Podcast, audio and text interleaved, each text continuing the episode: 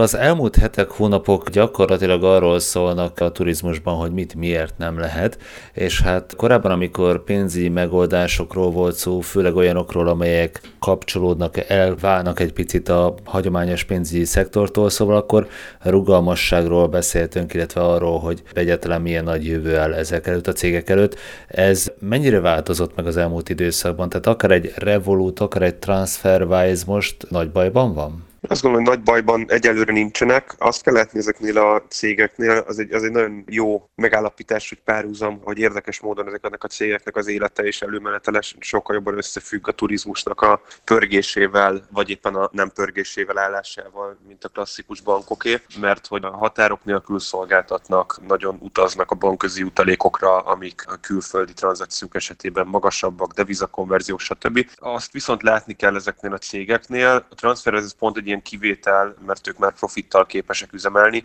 Az összes többi jellemzően a kockázati tőke befektetőknek a pénzéből él. Tehát annyira nem fogja megrengetni az ő mindennapjaikat ez. Az egy nagyon érdekes kérdés, hogy azért a, a kockázati tőkések által előírt, előirányzott teljesítendő mérföldköveket tudják-e majd így teljesíteni. És azért fogalmaztam úgy ilyen, ilyen rövid válaszként a kérdésedre, hogy egyelőre nem rengeti meg az ő mindennapjaikat, mert ezek hosszabb mérési időszakok. Az biztos, hogy bevételcsökkenés mutatkozik náluk, drasztikus bevételcsökkenés, viszont ezt úgy érdemes elképzelni, hogy egy ilyen Revolut méretű cégnek mondjuk az éves cashflow-jának a 20-30%-a az, ami a bevételeiből finanszírozott, a maradék 70-80 az pedig kockázattők külső pénzből. Tehát itt még hogyha eljátszunk a számokkal, és azt mondjuk, hogy a fele alá esik vissza a piaci bevételük, akkor sincs óriási baj, hiszen a teljes éves cashflow az nem okoz egy óriási kiesést. Ha nem tudják majd teljesíteni az előírt számokat, akár forgalomban, bevételben, vagy akár ügyfélszám növekedésben, itt is szerintem meg lehet figyelni érdekes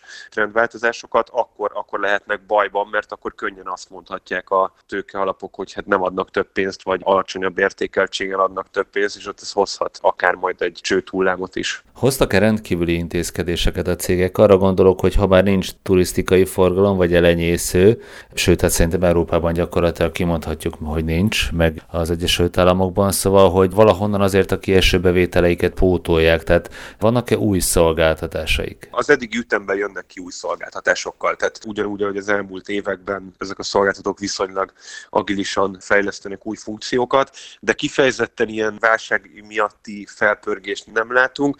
Természetesen nem követik el azt a hibát, ennél érettebb cégekről van már szó, hogy elkezdik csárgyolni az eddigi ingyenes szolgáltatásokat, tehát mondjuk nem vezettek be havidíjakat, nem történt ilyesmi intézkedés. Amit látunk, de ezek inkább ilyen PR fogások, most hogy a cégek teljes költségvetéséhez viszonyítjuk, hogy a vezetőség lemond a fizetéséről az idei évben, vagy lemond a fizetésének egy részéről az idei évben. Ez azért, hogyha összevetjük a cég egész működési költségével, akkor igazából egy ilyen csepp a tengerben. Komoly intézkedést nem látunk. Szerintem arra játszanak, hogy akár egy picit lassabban bővülnek, tehát a korábban megszerzett kockázatőke pénzekből kevesebbet költenek mondjuk új alkalmazottak felvételére, és ezzel pótolják a kieső bevételeket. Mennyire lehet mondjuk bizalomnövesztő ilyen jellegű szolgáltatásoknál, hogyha a korábbi üzletmenetnek megfelelően mondjuk biztosítási díjat fizetnek ki, hogyha mondjuk sajnálatos módon egy ügyfél elhalálozik. Tehát mondjuk koronavírus járvány esetén ezek a korábban vonzónak tűnő biztosítások élnek-e a kártyák mögött? Abszolút azt mondom, hogy ebben itt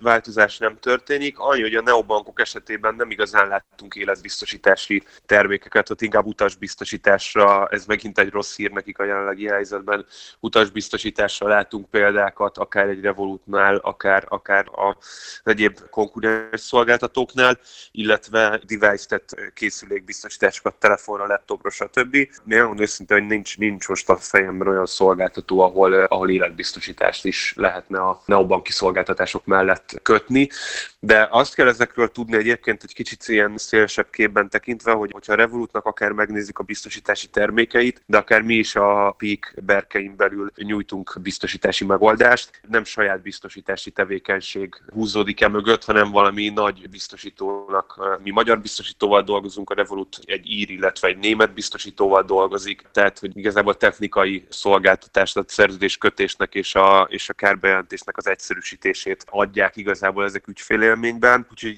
ilyen módon ebből levezetve én azt gondolom, hogy a, a kifizetésekkel nem lesz probléma, hiszen nem a nagy biztosítókhoz mérten kisebb fintech startupoknak a pénztárcáját terheli ez. Meg lehet mondani egyáltalán az elmúlt két-három hónap alapján, hogy ez a piac átalakulhat-e a következő mondjuk úgy fél évben, tehát elindulhat-e egy olyan változás, hogy ha mondjuk sajnálatos módon újra és újra visszatér a járvány, hogy akkor ezek az úgynevezett neobanki szolgáltatások is akár előtérbe kerülhetnek. Azt az irányt vallom ezzel kapcsolatban, hogy alapvetően most egy olyan időszakot élünk, ami még, még nem egy igazán érett fintech piac. Kezd éretté válni, de egy nagy konszolidáció előtt állunk. És azt gondolom, hogy ezek a típusú válságok, amiket egy ilyen vírusnak a gazdasági hatásai, az ugyanúgy, ahogy hogyha visszagondolunk a 2000-es évekre, akkor az IT szektorban volt megfigyelhető egy ilyen konszolidációs hullám, hogy sok kis szolgáltató elkezdett összeállni, és kialakultak ilyen giga IT infrastruktúra szolgáltatók.